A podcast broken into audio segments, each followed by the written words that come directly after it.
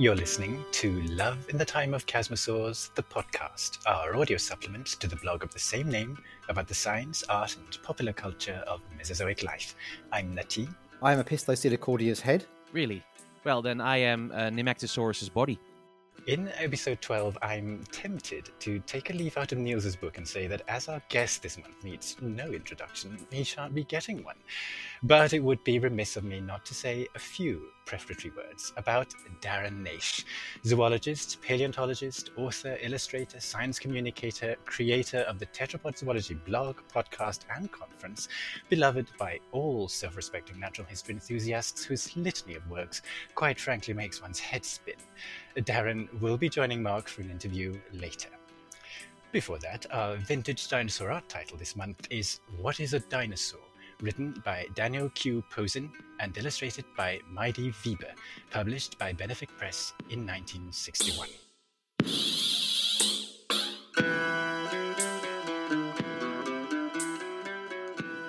But first, when is a four legged snake not a snake? Well, in this instance, when it turns out to be a mosasauroid. Is that not so, Niels?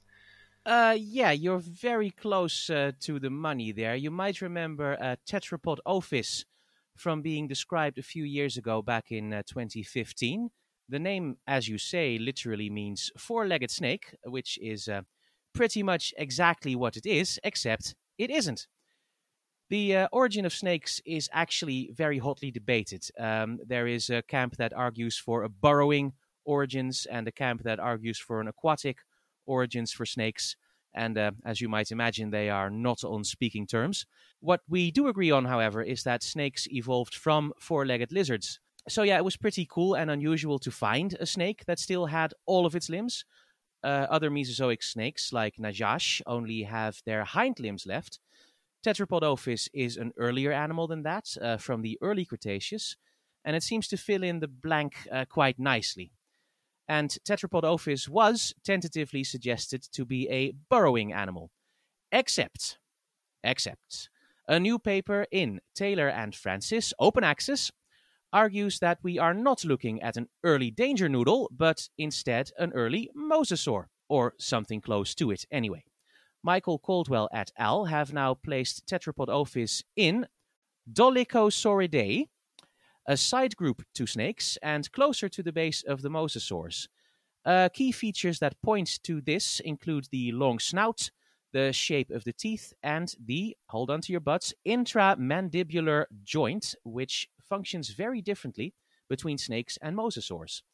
Uh, Caldwell et al. suggest that Tetrapodophis was an aquatic predator, just like the mosasaurs. Now, um, this isn't really an earth shattering shift. We know that snakes and mosasaurs are pretty closely related anyway. But instead of snakes, tetrapod Tetrapodophis now gives insight in the evolutionary history of the mosasaurs, which of course became the big sea predators in the late Cretaceous. Link to the paper is in the show notes. This does, unfortunately, bring the number of four legged snakes we have down to zero. So the debate continues. Wonderful. Thank you so much, Niels. Uh, Mark, a toothless ceratosauran oddity. Uh, not you, but I believe you have news of one. uh, so this is in Nature Scientific Reports, and therefore is open access. So any they didn't mean it. You're not toothless. Indeed not. I have far too many teeth. They cost me lots of money. Um, this is the first edentulous ceratosaur from South America.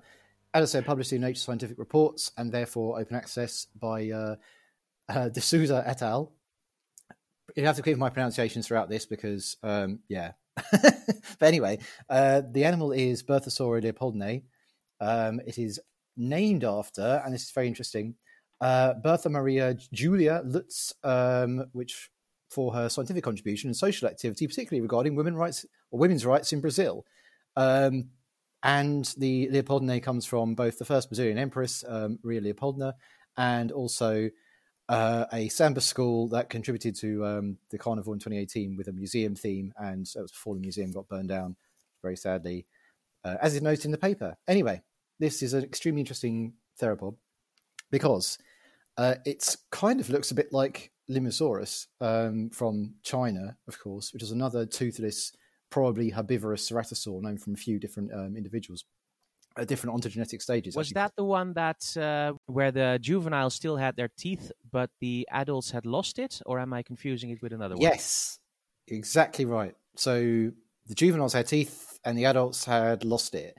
Um, this individual, this Berthasaura specimen, is actually remarkably complete. They found a lot of it. And because it was so complete, they were able to compare it with the various specimens of uh, Limusaurus as well as obviously other ceratosaurs and the different ontogenetic stages of Limusaurus. There is the caveat that it may have obviously grown up differently. It's, the ontogenetic stages may be different between these two taxa.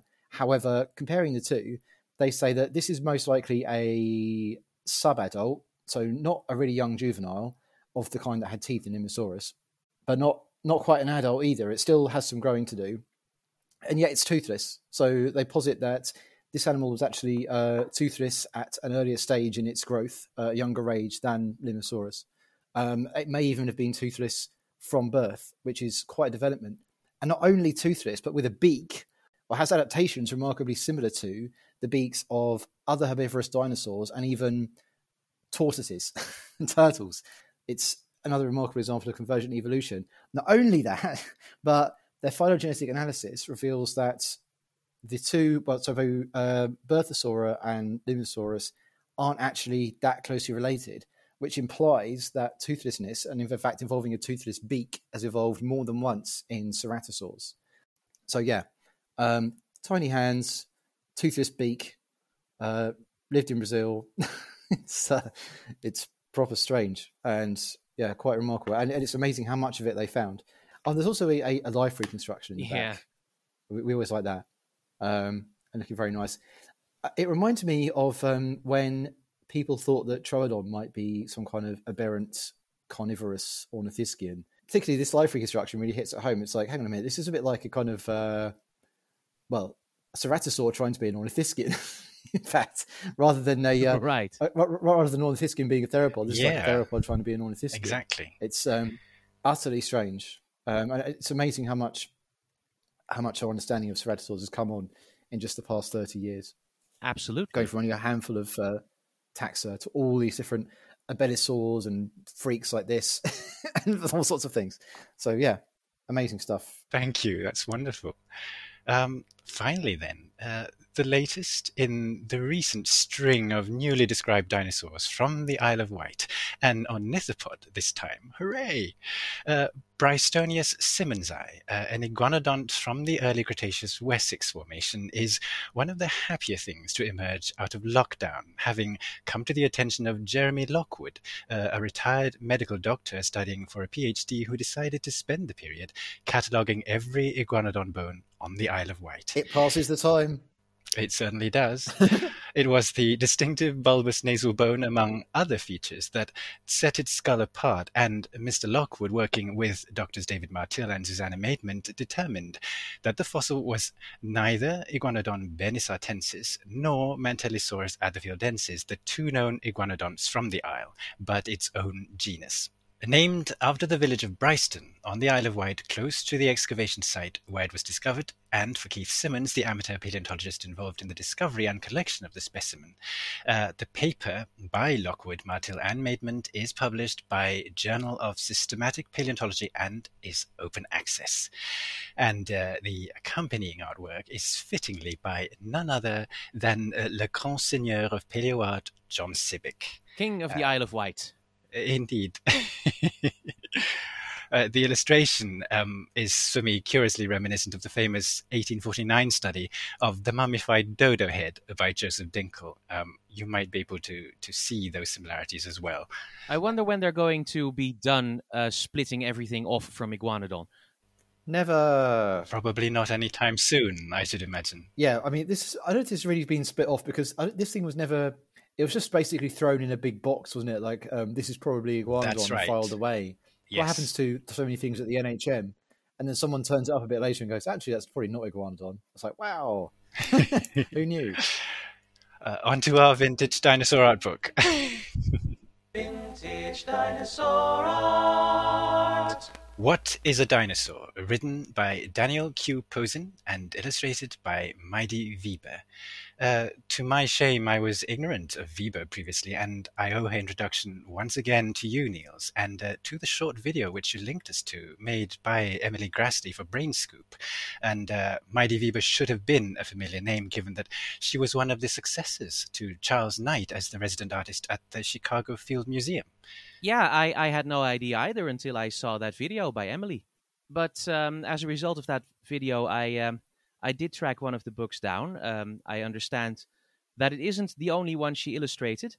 This this is an interesting one because she was the uh, artist in residence at the Field Museum. She started in 1951, which is the very year she immigrated from Germany to Chicago. She was apparently hired enthusiastically on the spot the moment they met her, and she remained artist in residence at the Field Museum for over 10 years. Uh, this is a book she produced in 1961 when she was still working for the Field Museum. She resigned there in uh, 1962, after which point her trail ends. I have no idea what she went on to do.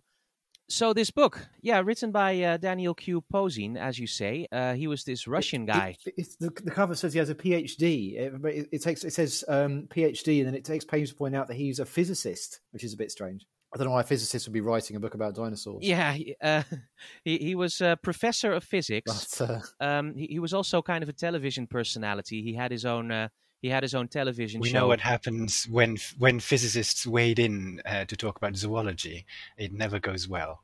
Sorry, that was it's just a, that's just a, yeah. a, cheeky joke on my part. The book's but, all right for its time. yeah, it is. Yes, the, the book's a very standard mid-century dinosaur book to my eye. It, it has a lot of uh, obvious Zallinger and Knight nods in there, um, particularly nods, or yeah, we'll, we'll generously call them nods to um, Zallinger's work as featured in the Big Golden Book of Dinosaurs, which was published under various guises.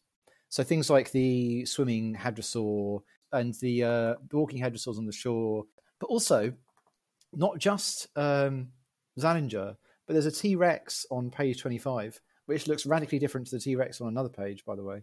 But it does look very uncannily like um, a T Rex that features in Dinosaurs and Other Prehistoric Animals, which is published in 1959 and written by Darlene Geis, Geis G E I S, and uh, with illustrations by R. F. Peterson. It looks really, really rather like a slightly crude T Rex that appears in that. So yeah, there appears to be a bit of a right a mix of different influences in here. There's definitely some Knight in there as well. Yeah, there would be, wouldn't there? The Allosaurus obviously is very Knight. It can be hard to say because, of course, Knight's was based on the AMNH mount, and you could argue so is this. It's not necessarily a direct copy. The other hand, it does look quite a bit like Knight's. The head has that kind of weird. Actually, the head in this is particularly unusual. It's it's simplified. It doesn't have the horns, but also has this like the eyes sort of raised above the level of the rest of the skull. Well, it's just very lizard-like, really. It's kind of it's interesting. It's interesting that in that it's very obscure, but in other ways it is very very typical book of its time, with lots of, as I said, obvious Zallinger and Knight um, references, and also maybe to a few other popular books at the time. Also, the crocodile on page thirteen is a phytosaur. Yeah, that's definitely a phytosaur. Yeah, mm. I hmm. spotted that. Changed my mind. It's phytosaur. I'm just puzzled by the the very different um, depiction of the T Rex here, which uh, you also pointed out in your previous uh, blog posts about them, Niels. I'm just puzzled by how they both came to be in the same book, given how different they are.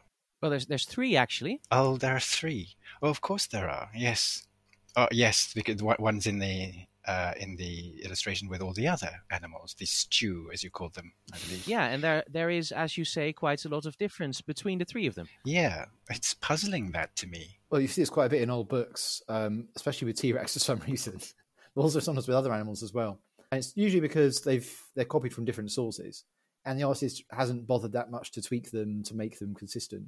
So either that or these are artworks that were actually produced at different times and they've just been you know amalgamated but I don't know. I get the impression sometimes. I don't think that's the case. I think this was all illustrated no. specifically for this book. Yeah, that's my impression as well. Yeah, in that case, I would say then that it's probably the case that these have just been copied or mm, inspired by different sources. Um, so, hence the r- rather radically differing interpretations.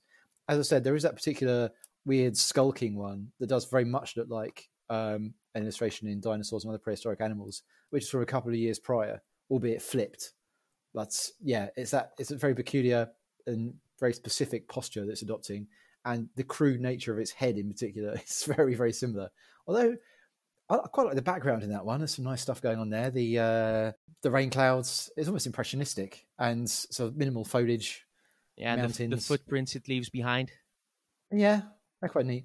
But yeah, again, very typical in that the foliage mostly consists of palms and sort of yeah ferny fronds, and you've got um, large areas of sort of scrubby desert.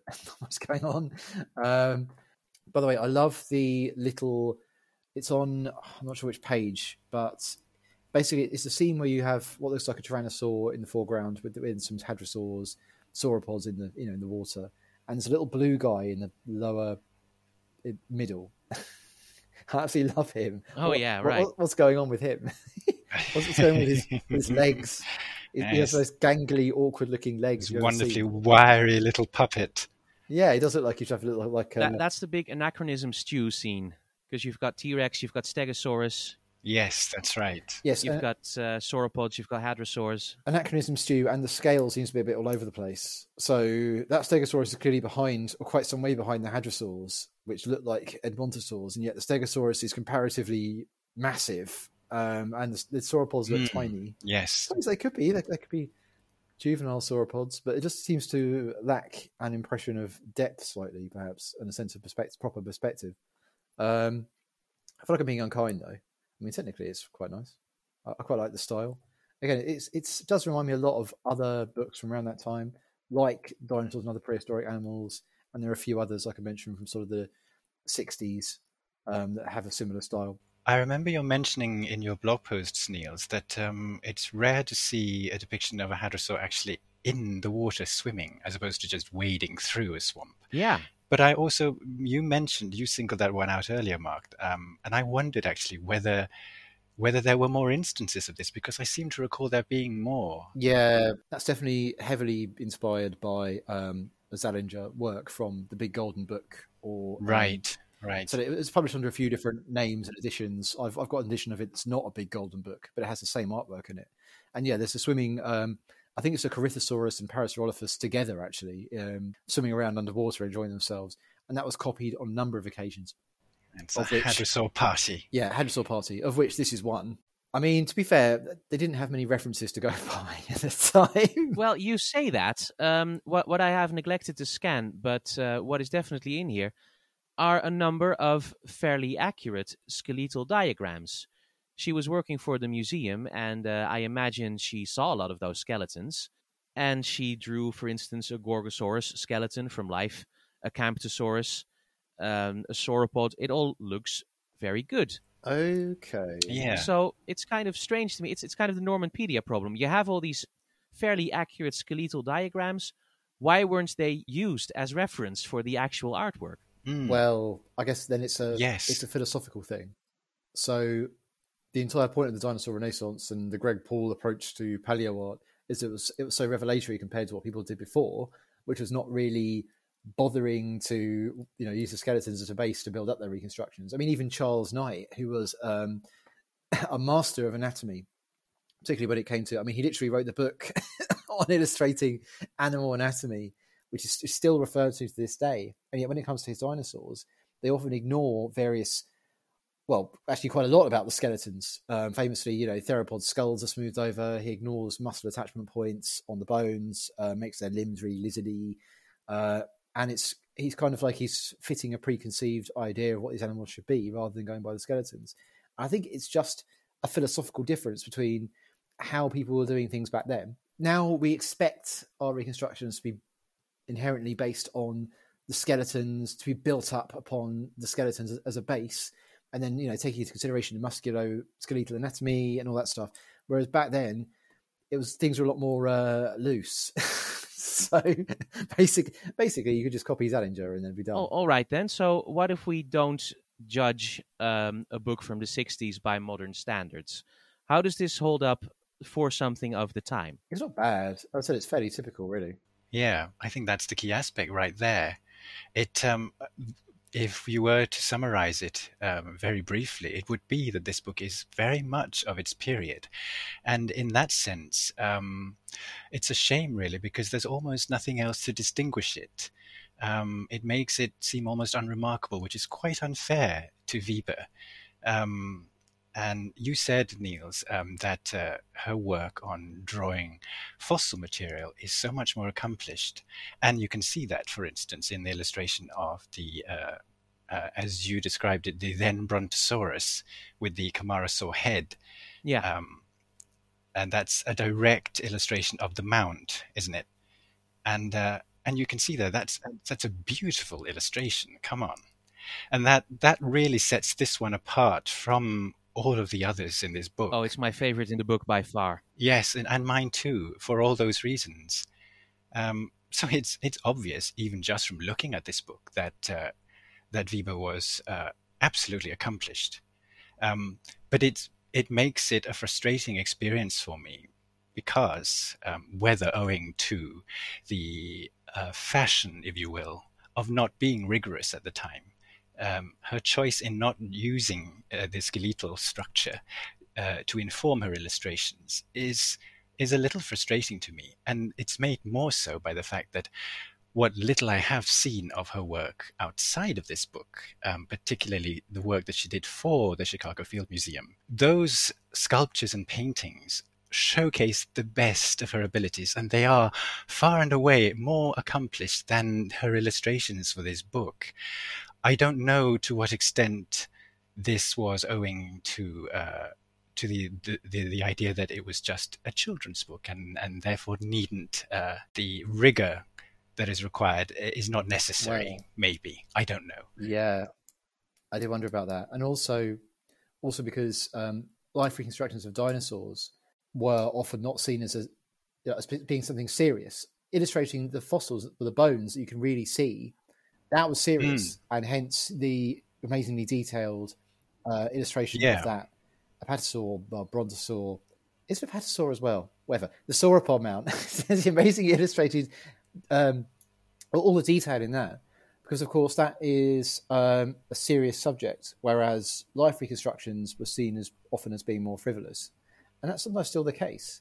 Like a lot of paleontologists don't really care even now. I mean, it's it's less so now because we've had paleontologists growing up in the Renaissance era themselves. Um, so things they're now life reconstructors are being taken more seriously now, and they care about it more. But still, you do have still quite a few people who don't really regard them as anything other than kind of a frivolity. Where it doesn't matter, you know, the, the real things are the bones, the real things are the fossils. So we don't need to worry that much about the the life reconstructions. You know, they can just be yeah, I know a few of them. no, no comment. yeah, I suppose. But but that, that actually was more prevalent back then than it is now because obviously they were working in the pre-Renaissance times. so uh, yeah, and I, I, think that is reflected here in the mm. contrast between the life instructions and the illustrations of fossil material. Also, what is that thing on page 45? It looks like a ground sloth. And what's a ground sloth doing in the Mesozoic? Oh, that's a question I have A real odd one out there. Um, the ground sloth. Yeah, it, it, I scanned it because the text there cracked me up. Um, many scientists believe. I'm going to going to do an old timey radio voice here. Many scientists believe that other things, including diseases, may have helped destroy dinosaurs. The development of a group of animals called mammals may also have been partly the cause of the disappearance of dinosaurs. Mammals have better protection against cold than dinosaurs. They are warm blooded. Their bodies remain warm even in very cold places. Mammals also have better brains than dinosaurs. Take that. Some of these mammals probably ate dinosaur eggs and young dinosaurs. Or should I do it in a cranky Pathé News voice? Some of these mammals probably ate dinosaur eggs and young dinosaurs. There you go. Hello, Brian Ford. Hello, I am Brian Ford. Blah blah blah. Aquatic. Riffle paffle, riffly waff. The text itself is, is also quite no- noteworthy for being very much of its period, and again, um, uh, yeah. showing the same sort of um, I guess the same sort of laissez-faire attitude to creating a book for children, in that it's some of the tone is is quite condescending actually.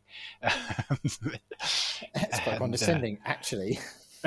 actually. it has got every trope going from that time, which is adorable. um, like the brontosaurs. They just sit in water. They don't have to move. They just move their heads around, suck up water weeds, and then when they come to the land, they're vulnerable to being attacked by anything because they're just utterly defenseless. I love that. It's, it's classic sort of 50s, 60s dinosaur book stuff. Can't get enough of it. And yeah, the, the superior mammals and all that, you know, just it's just very, very typical. But uh, you were going to say something else in defense of the book, Niels. Yeah, go on, Niels. I think I think you should be allowed to do that, given that we are kind of being pretty harsh about it. We're ripping it apart. I think apart from providing a, a very interesting time capsule into, you know, as we have established, a radically different time for dinosaur research and dinosaurs in popular culture. I do think there is a character to these illustrations that you just can't replicate. That is entirely hers and not carried over from Zallinger or Knight. That's true. And when I say that, I'm looking, for instance, at the Brontosaurus uh, on the title page. I am looking at the Stegosaurus. I am looking at the Triceratops. the Triceratops. and I do think there yes. is a, there is a personality to them that is that is hers. Yes. Oh yeah, they're not just copies. No, you're They're- right. they're not just That is very true. Yeah. There's definitely a personality, as you say. Although I, I can still see, I can, I can still see a lot of similarities with other with other artworks. But yeah, it's, there's a great stylistic difference, especially if you look at the the backgrounds, the clouds. The clouds on page twenty look quite whimsical, even their their billowiness, like fluffy marshmallows. It, it is it's very neat. I mean, yeah, these definitely you couldn't accuse these of being uh, direct tracings or copies, but they're, they're nevertheless heavily inspired by um, by prior art. But then that was that was just the norm at the time. Like there was so little for people to work with um, that there was a tendency to just um, re- if not replicate, then heavily heavily base your work on the work of um, prior artists. What, what's your thoughts on the on the Stegosaurus? I really like that one. It's it's it's really vibrant. It really pops. Yes. And I do like your description, Niels, um, when you said that it looks as though it's actually trying to force its tail downwards in order to fit in with the, the tail dragging um, uh, trope of the time. Uh, and if it were to relax, it would spring back up. Um, it does have that uh, that sort of Yeah. impression. Yeah, it really does. It really does look like the tail should just. Although I'm not sure if that's just our modern biases, but yeah, it does look like. I think yes. I think it's very much our modern bias. but I, mean, I can see what you mean though. It does look very muscular. It does look like it should. Uh, yeah, It's quite taut. Yeah. yeah, exactly. Yeah.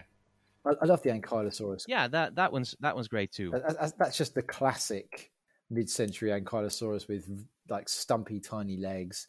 It's like Dachshund Ankylosaurus. I've had so many toys that look like that. Yeah, well, the uh, Impro one it looks like that. So it's this tiny, stumpy thing with spikes sticking out the sides.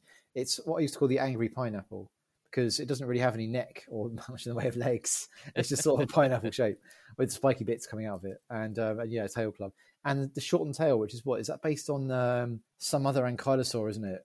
God, is it the Scolosaurus uh, holotype? It's probably Scolosaurus. Yeah, because the tail was cut off, and they thought that was the end of the tail, so they just stuck a club. in. I, I think I think again you can see uh, you can see the Knight influence there, but the the thing with Knight, it's all there, right? Because if you look again at the uh, life, as it were, reconstruction of the sauropod skeleton, do you see what's in the background there? yeah, Charles Knight. Yes. The famous He's painting. T Rex. Yeah, exactly. I, I imagine that's exactly what the Field Museum looked like at the I, I love the uh, the guy in his green coat, by the way. yes.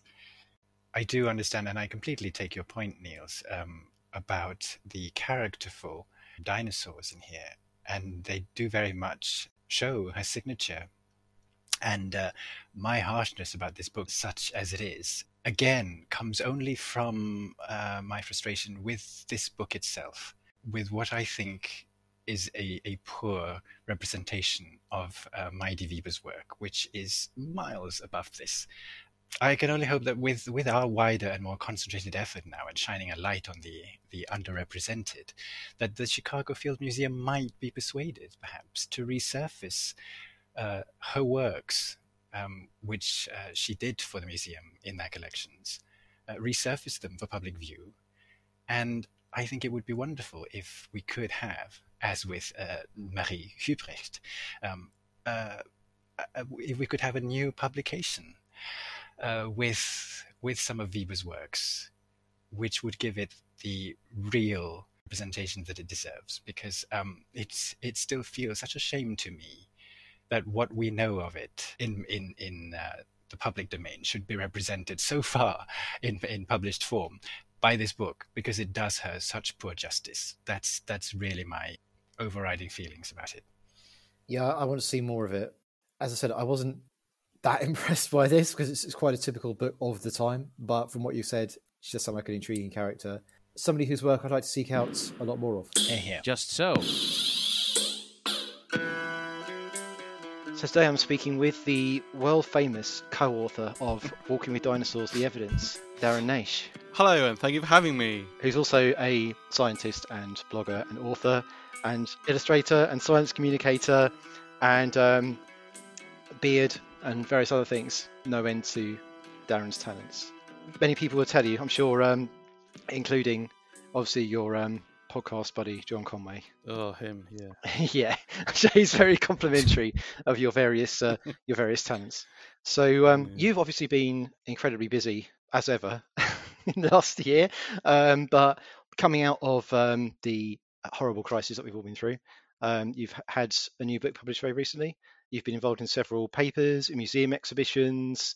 Um, no doubt you've continued with your advisory role in various things. In fact, the only thing you haven't done recently is release a new um, episode of the TetZoo podcast.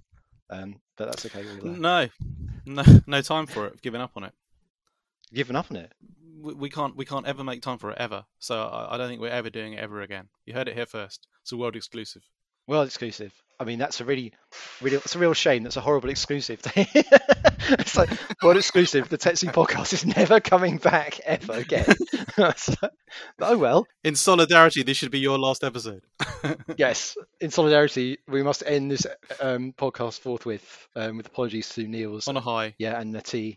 It's it's it, the final episode, Darren Naish interview, in which he drops the bombshell of um, the TetZoo podcast being over. But of course, the TetZoo blog carries on anyway, and um, you've had Te- Zoom Con again this year. Um, sadly, I wasn't able to attend, but I gather it went very well. Lots of great speakers again. Do you think? Do you actually? Do you think that uh, you'll next year, if you can, you'll go back to an in-person event, or are you too fond of the um, Zoom format, web webcasting now? Yeah, it's a good, it's a good question. Well, our government's plans demand that COVID will be in full fury next year.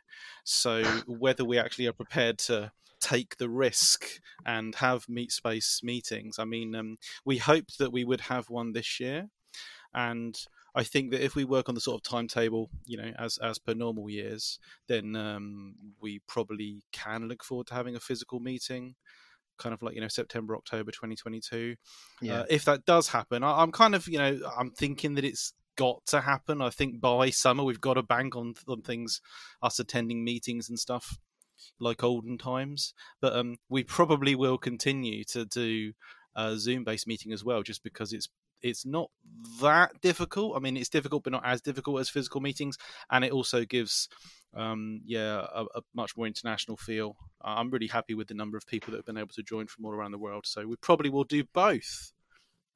Okay, I mean, yeah, if you could do both, that would be spectacular, I'm sure. I mean, as you say, it's true that um, the Zoom meetings do allow much more international participation. Uh, obviously, people not being limited by having to show up in London um, an awkward time. Hmm. So, yeah, that is true. Um, okay, well, sad news about the podcast, um, but good news about future TetZooCon plans. So that's something. Um, yeah, so this is this will be out already for a few months by the time this podcast goes out. But I do want to talk about the Dinopedia. First of all, how on earth did you get it published? Because um, I know you say you say in the book itself that originally it was purely going to be about sort of the culture surrounding dinosaur science more than the science itself.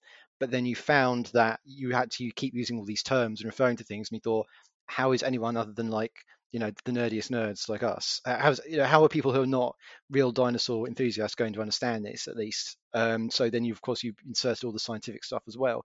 But I'm still it still seems like an awfully esoteric book to get picked up by anyone. so I'm wondering how did this happen in the first place? I get asked questions like this a lot, like why did you decide to write that book? And the answer is always, in my experience, well, a publisher came to me and said, "Can you write this book for us?" And I was like, "Can you pay me?" And they're like, "Yeah." So okay, that's there you go. Sign a contract. So uh, I didn't write a book. I've okay. Um, uh, my apologies if I sound flippant, or if, or to those who've heard me say this before, but I've come up with you know on lots of occasions throughout my my career i've come up with like the idea for a book and then gone round different publishers and never had any success in getting it published and those things die um, and are still unpublished today. The only things i've been successful with nearly only things i've been successful with are when publishers come to you because they're aware of your body of work and say hey we're doing this. Do you want to be in on it? You say yeah. So this uh, uh, princeton university press have got this uh, Pedia series running, and uh, they came up with like a list of I don't know about five titles they thought they should do that would like have mass appeal. Um, and uh, one of them they thought, hey, we should do one on dinosaurs. Robert Kirk, the series editor, already knew of me because of um, work I'd done um, uh, with um, Indiana University Press like, with a, a, book chapter I wrote for the Complete Dinosaur 2, and um, thought I know who could do Dinosaur One. That Darren Naish guy, he's he can just about write. So he said, "Would you be interested in this?" I said. I don't know uh, what kind of things you have in mind. They sent me Fungipedia, and I absolutely love Fungipedia. It's a brilliant book. So Dinopedia is based on Fungipedia. So it's not me coming up with my own design or idea for a book. It's me no. doing dinosaurs in the vein of the Fungipedia. And uh, as you've already touched on, and as I say in the preface, I um yeah I kind of did imagine something a bit more. How do you how, the the whole uh, you know sort of subtext for this series is popular lore about a subject, and you could say we do have popular lore about dinosaurs because people yeah. do exchange you know yeah, there's there's a degree of sort of pop culture interface, obviously, and I, I 1st mm-hmm. of all wanted to do that. I mean, it would have been it would have overlapped massively with the stuff you guys cover on the blog. But well, as as you've already said, I ended up finding that I couldn't write sections on David Norman's adventures and David Lambert's books and John, the artwork of John Sibbick. And that, that's seriously, I had entries planned on all those things. Yeah, the Orbis part work, there was going to be uh, yeah, entries really? and all that sort of thing. Because I'm, I'm dead serious. Yeah, I've still got drafts for that kind of stuff but it ended up being like, yeah, if I mention, and he illustrated Carnotaurus in this way. Wait a minute, what's Carnotaurus? You know, and, and soon before you know it, every single book I've ever done, of course, is vastly limited by size and word count, and it's not. I personally don't find it difficult to write thirty thousand words on dinosaurs, and by the time you've done that, that's your book. That's your book done, right? No, no section on David Lambert, and whatever for you. So the things in mm. there that survive and aren't about particular, you know, clades or what have you, um, yeah. are like you know. I, I, was thinking today about the the Age of Reptiles mural, the Zallinger mural. Yeah, they're the relics of what was uh, previously a more extensive kind of pop culture version of the book.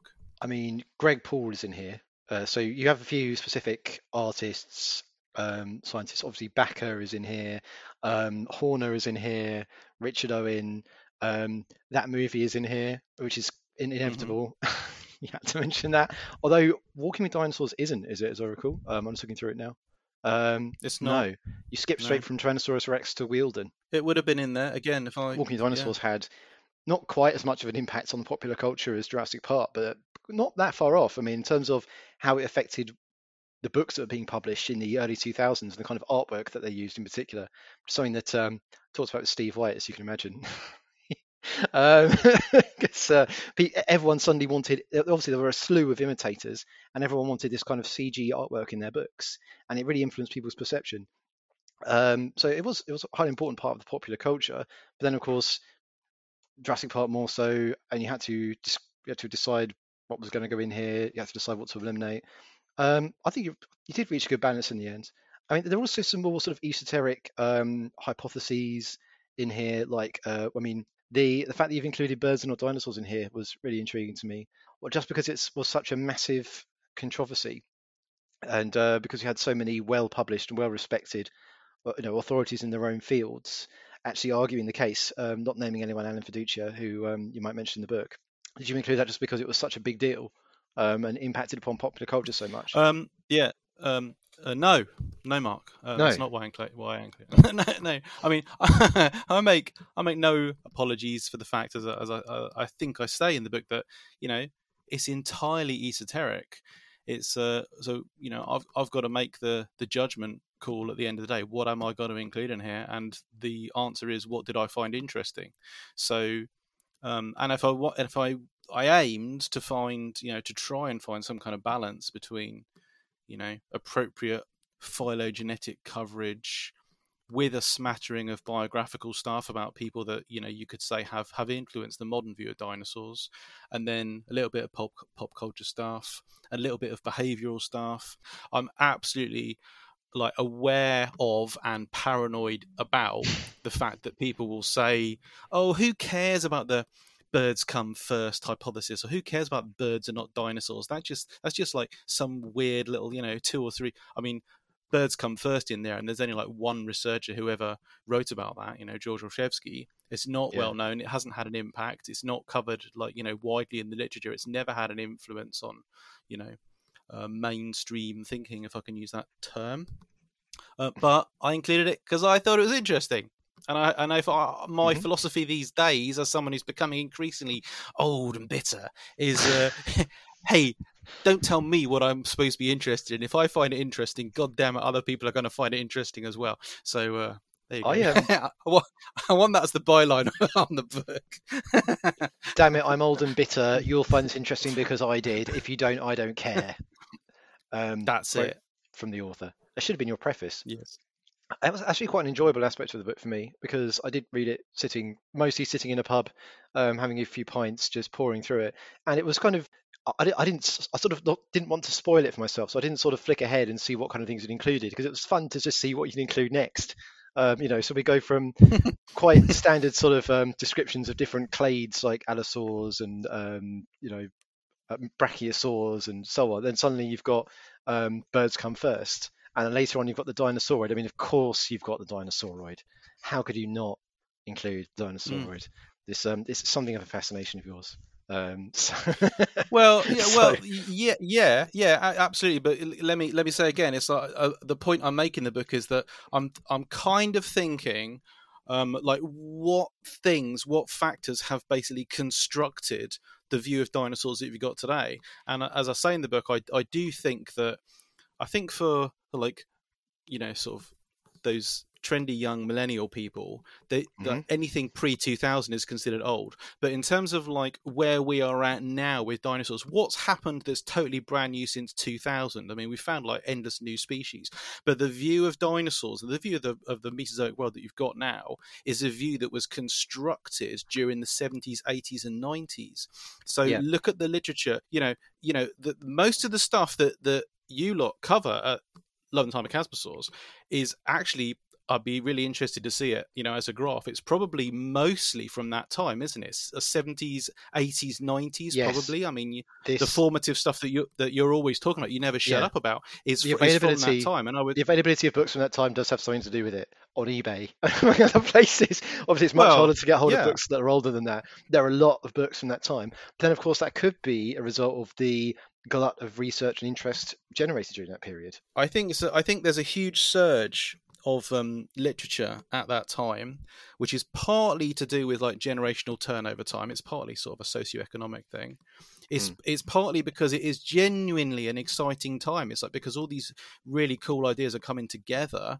And although we talk about the dinosaur renaissance happening in the the late '60s, its repercussions aren't really kind of like explored and and sort of made more mainstream really like until the 80s you know Yeah. Greg Paul artwork in every single book and stuff. And Yeah. in those books that that we have in mind, you know, the Normanpedia and whatever, like th- come come come up with like a list of ten things that are in every one of those books, and the dinosauroid is one of them. So even if I had no real interest in the dinosauroid, and obviously I do, I would still think that it's like it's like one of the key characters. You sort of can't escape from it.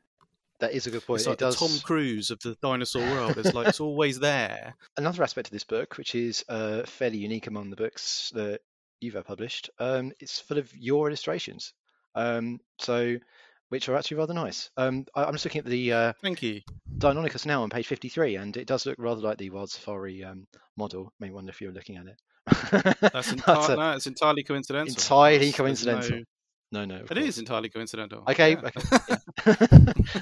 Oh, but well, I'm looking at the safari. Oh my god, it does look a bit like it. Yeah, the tail. I've not ta- the way the tail bends down like that. Um, Nah, that is hundred percent coincidental. Yeah, I, I didn't didn't look at the model. it's obvious why would have given it tail feathers like that, and obviously Safari did too, because that's known from natural dromaeosaurs, so that kind of thing. So um, makes Yep. sense. Also, in the last episode, it's going to be old hat by now. Uh, we, we talked about the the spinosaurs in the Isle of Wight. Um, one of Mm. which is uh, Riparovenator milnerae, and the other one is the um, Yep. horn-headed crocodile-faced hell heron. Um, so Close, first of all, yep. well, or the, or the horny headed. I mean, it didn't have a horn; it had a, like a rugose area, like a boss, right? Um, yep, but yeah, but it was a crocodile face, and it um it was a hell heron, a heron from hell.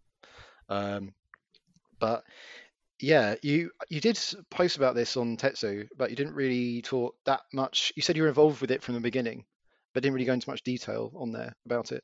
Um, in terms of Yeah. what your involvement was, because obviously there are several authors on that paper, including you and Dave Hone and um, Barker and et al. and Cal um, and a few others. Mhm.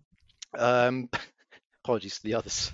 I've forgotten. That's, uh, but yeah, I mean, what what is your involvement in this from like from the off in a you know thousand words or less? Uh, a, yeah, yeah. With that, with that caveat in mind, these dinosaurs, these two individuals, literally have been discovered over the space of about you know five years. Mm. So it was like, wow, these are baryonyx type dinosaurs. This is probably baryonyx, probably baryonyx walkeri. So uh, back then, my plan was to just write them up as two new specimens of baryonyx, and then do morphometrics on the teeth.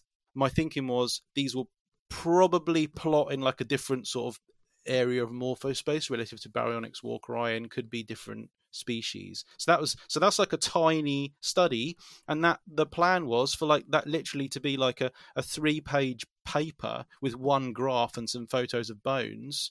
But then you know i, I wasn't aware that this substantial amount of um one of them um had like uh of specifically of uh uh, Riparovenator had been dis- like loads more material had been uh, had been discovered, including like a this like semi-articulated, near complete tail and stuff. Obviously, it's kind of almost impossible to determine whether they were actually living um, alongside one another because one of them was on the beach in bits, and the other one was in the uh, in the cliff. Um, but yeah, and, and also you talk about um, ontogenetic changes um, among theropods and how it's not really known for spinosaurs, um, but nevertheless these two look to be closer to Suchomimus than Baryonyx. And if we're counting Suchomimus as a separate genus to Baryonyx, which most people still do, it's still like you know it hasn't been really definitively sunk by anyone, um, then these could be regarded as their own genera, which is all it's all interesting, and it all uh, brings, of course, the question lots of uh, you know ideas about dinosaur ontogeny and the changes. I mean, I did uh, quote the specific bit in the podcast, which isn't out yet. I think it's be out tomorrow. Uh, about because you talk about T Rex specifically. Um, you've got to put T Rex in there somewhere. That will um, yeah, that's it's Mhm. for the clickbait. Um, I'm trying to find the quote. I said, "Where did this bit out?" But you just mentioned the ontogeny in T Rex and how they change so much, and yeah, you just can't really. Ultimately, although you can't really tell, um, you know, with 100% certainty, you are fairly confident on you in the, the differences that are there um, between in the material and you can see, and it's enough that, that you'd ordinarily say um, that they're two separate genera. They're different enough, um, and they're and they're closer to Suchomimus and Baryonyx in many respects. Uh, well, in some respects. So yeah, but that whole discussion was very interesting to me. Just the fact that um, I mean that's kind of how science works, isn't it? So, you have to uh, be cautious. you, you, you, you've posed about fifteen questions there, but the uh, the bottom the bottom line it's okay. The bottom line is, you know, how do we draw scientific conclusions? Uh, how, how do we how do we decide, you know, what we're going to report scientifically? And Yeah. it's we work we work with the evidence we have. So a really common um, response to a study like this, and specifically to this study, is for people to say things like, "Oh, but couldn't they be the same species if dot dot dot? You know, if one uh, turns ontogenetically into the other, or if they're contemporaneous, if they're sexual dimorphs." And so, well, those things aren't off the table. We specifically say in the paper, you know, that we can't exclude the possibility that that that they might be any of those things. They might be the same species. There might be you know examples of intraspecific variation of whatever kind. The problem is with the with the data that we have, with the eh, the specific points of evidence that we have, having tested those possibilities, they didn't well match. They didn't like they weren't good explanations for what we saw. So the things that make them different is a list of like um like detailed things at the back of the skull that in other theropods aren't the ones that appear to be subjected to ontogenetic variation. It's like why do they have these difference in you know these little technical details or the the contribution of the exoccipital bones to the um, occipital condyle or how long the sulci are on the back of the basisphenoid. You know why do they why do they differ in those specific things? Because again they can't be easily just pushed under the carpet as like ah no nah, that's just that's just because they're different sexes or because they're you know ontogenetic stages of the same animal. And then uh finally for now. Um, the other thing you mentioned is, uh, yeah, if one of them is found as loose blocks on the sh- on the on the foreshore, so we can't say exactly where it is in stratigraphy. So if people say, "Oh, couldn't they be the same species? Couldn't they be different sexes? Whatever," it's like, well, you can you you can make a good case for that if you can establish that your two specimens are contemporaneous, you know, literally lived alongside one another. We can't make that argument here. They yes, they could have been contemporaneous, sympatric, but um, we don't know that, and you know, we've also got it's equally likely that they're actually separated by some span of time. And you know, what do I mean by that? Who knows? Centuries, millennia, mi- millions yeah. of years. I wanted to ask you about um, some future stuff because, especially because I spoke to Steve White, as I mentioned, and we were talking about Mesozoic arts, which you're involved in. Um, you weren't involved in the others, of course. You weren't involved in the dinosaur art books. Um, oh yes, I was. Yeah, yeah, I was a consultant on those. Yeah, yeah. Okay, you weren't an author and or an editor on those. You're a consultant. No, no, I'm, um, okay, I'm Steve's wingman. If you check the uh, check the small print. Oh, he's, he's, he's wingman. Okay, so you, you did yes, have a consultant. I'm serious. Yeah, yeah, yeah.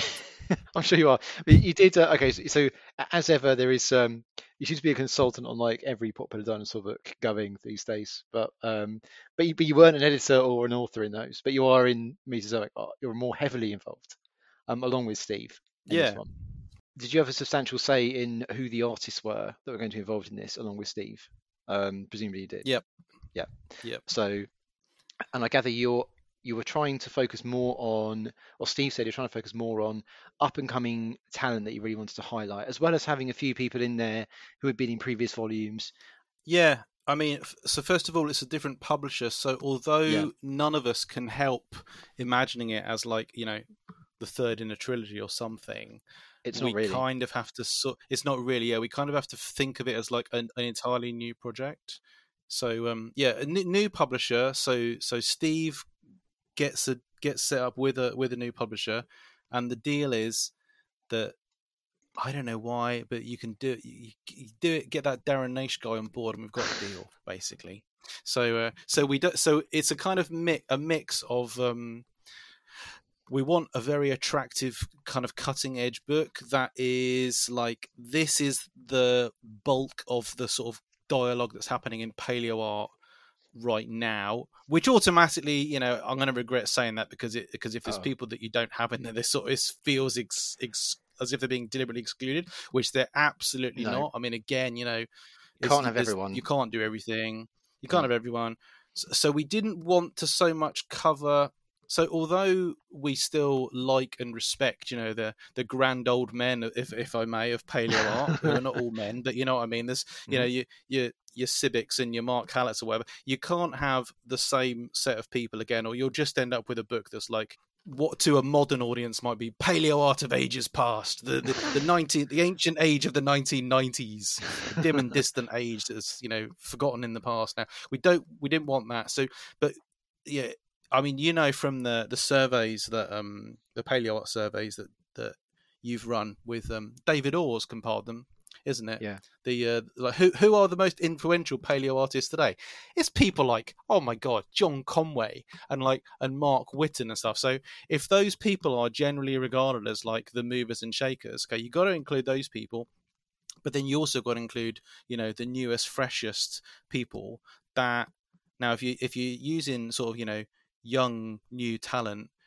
You have to be um, kind of it's a, a, very difficult decision you have to make in that we all know that it's very very difficult if not impossible to make a living in paleo art and that Mm-hmm. someone can be all of a sudden for like a year or even five years they can be everywhere but they're actually not doing so well and after that couple of years you know I'm, I, I, I feel bad for saying this but you know they dropped off the scene and that's it and they're gone you never see them again. This is not uncommon if you think of i can think of a few names that have been everywhere and um, you know now now where are they? You can't say they've they've got like a sort of established published legacy so it's kind of difficult to know who you, uh, i'm really hoping that didn't sound weird and arrogant i really hope it doesn't and i hope my point's understood but um, Yeah, yeah so really. we had to decide yes it does sound weird and No, arrogant now. no, not at all.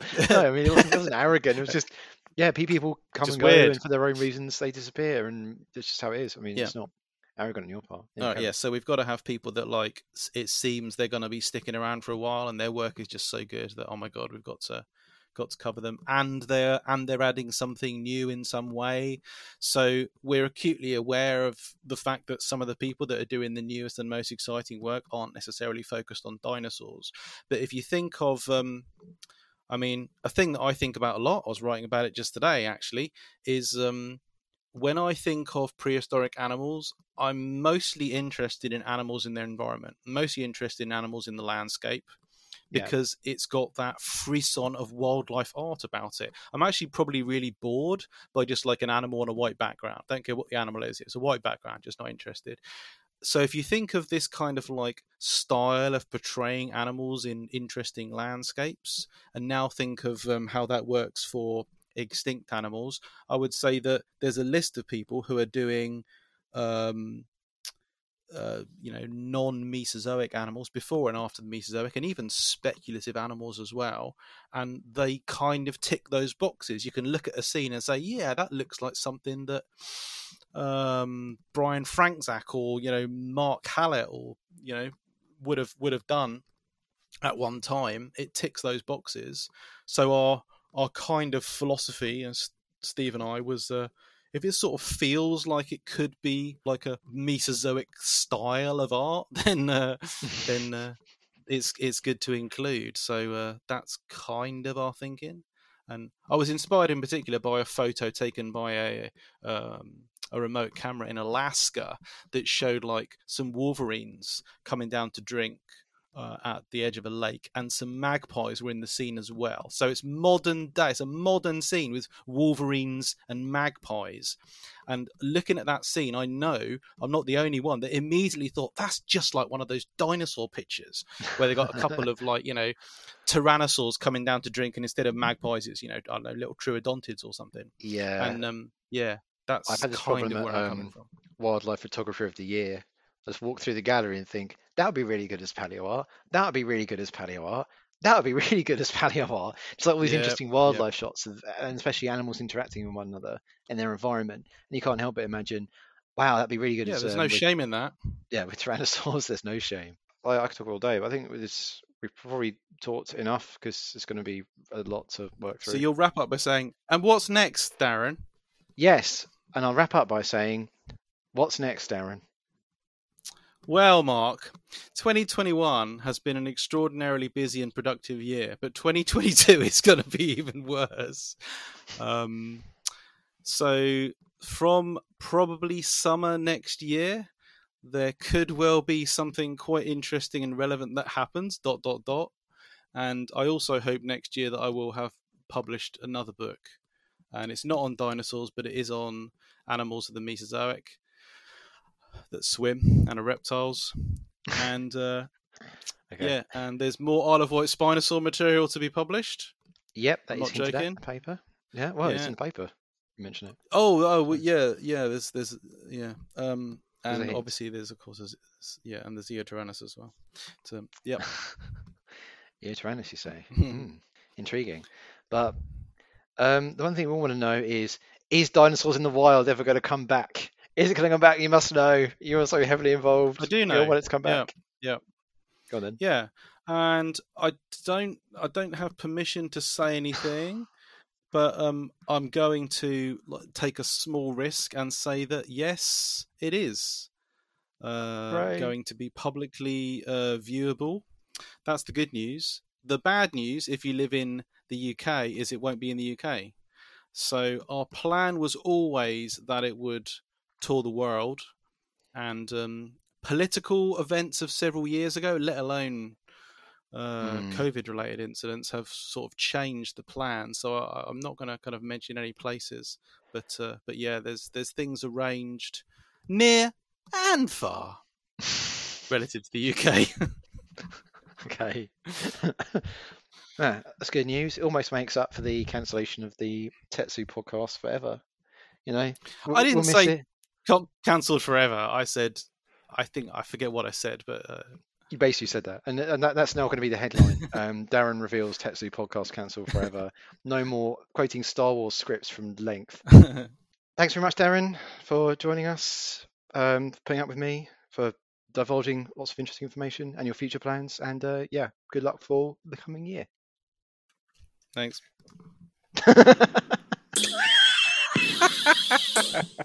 I'm trying here. All right. Cheers then. See you later. Bye bye. Well, it's uh, it's good to hear Darren's voice in podcast form again, because from what I've heard, we won't be hearing much of him, uh, at least on his own podcast, anytime soon. No, fortunately not. Yeah, he's an extraordinarily busy person. I mean, I completely understand why. Uh, nevertheless, I, I am a bit gutted about that. Can't can't deny it. No, I mean it was uh, the TetZoo podcast that really inspired me to want to be involved in this. Yeah, exactly. Yeah, especially their chaotic nature and facetious tone a lot of the time. Uh, that obviously inspired me. Greatly. Yeah, I mean, it seems only yesterday that we talked to him on that podcasting uh, event, although it was a few weeks ago, which I think went really well, and none of us made a fool of ourselves. Hooray! no, but I, I still, I still feel, I went away thinking um, there Well- were things I should have said, which I didn't say. Th- then again, s- some people talked rather more than perhaps they should have. Uh, Uh, yes. Anyway, thanks again to Ilya and uh, Chris for getting us involved with all that. Um, it really was a pleasure. yes, thank and you. Uh, thanks to all those who attended. Thanks to all three of you who attended. We we enjoyed seeing the three of you. so yeah, I think that about wraps it up for this month. Um, join us next month when we will have um, a big debate. Uh, Brian Ford, Alan Feduccia, David Peters, Raymond Hoser, Ken Ham, Willem Engel, Boris Johnson, and Kanye West versus Darren Naish. Have every crank in the world. It'll be one spectacular anniversary offering. We've we've been doing this for a year now. How about that? Yay! That is quite extraordinary, actually. And, uh, So, thanks to all listeners for sticking with us for our first year. We are um, very humbled, to be honest, to uh, to have Yes. made it as far as we have. absolutely. Yes, thank you so No, I, much. I, I'm not humbled. I think I think I totally deserve it for my inane rambling. Um, I you know I deserve some kind of inane rambling award. Nevertheless, I'm grateful for everyone for uh, for sticking around for this so long. it seems quite absurd, but thanks, thank you very much. Next month, that's going to be uh, the first one of the new year. So hopefully we'll see you then. Goodbye, everybody. Thank you so much. Goodbye. Goodbye. Thank you for listening to Love in the Time of Chasmosaurs. You can find all the images and links we discussed today on the podcast show notes on our blog at chasmosaurs.com. You can find us on Facebook at Love in the Time of Chasmosaurs and on Twitter at Chasmosaurs. If you want to give us your support, you can leave us a good review on your favorite podcasting platform or consider backing us on Patreon at patreon.com slash litc. Our music is by Rohan Long, who can be found at bandcamp.com slash bronzewing. Stay safe, get vaccinated if you can, and we hope to see you again soon.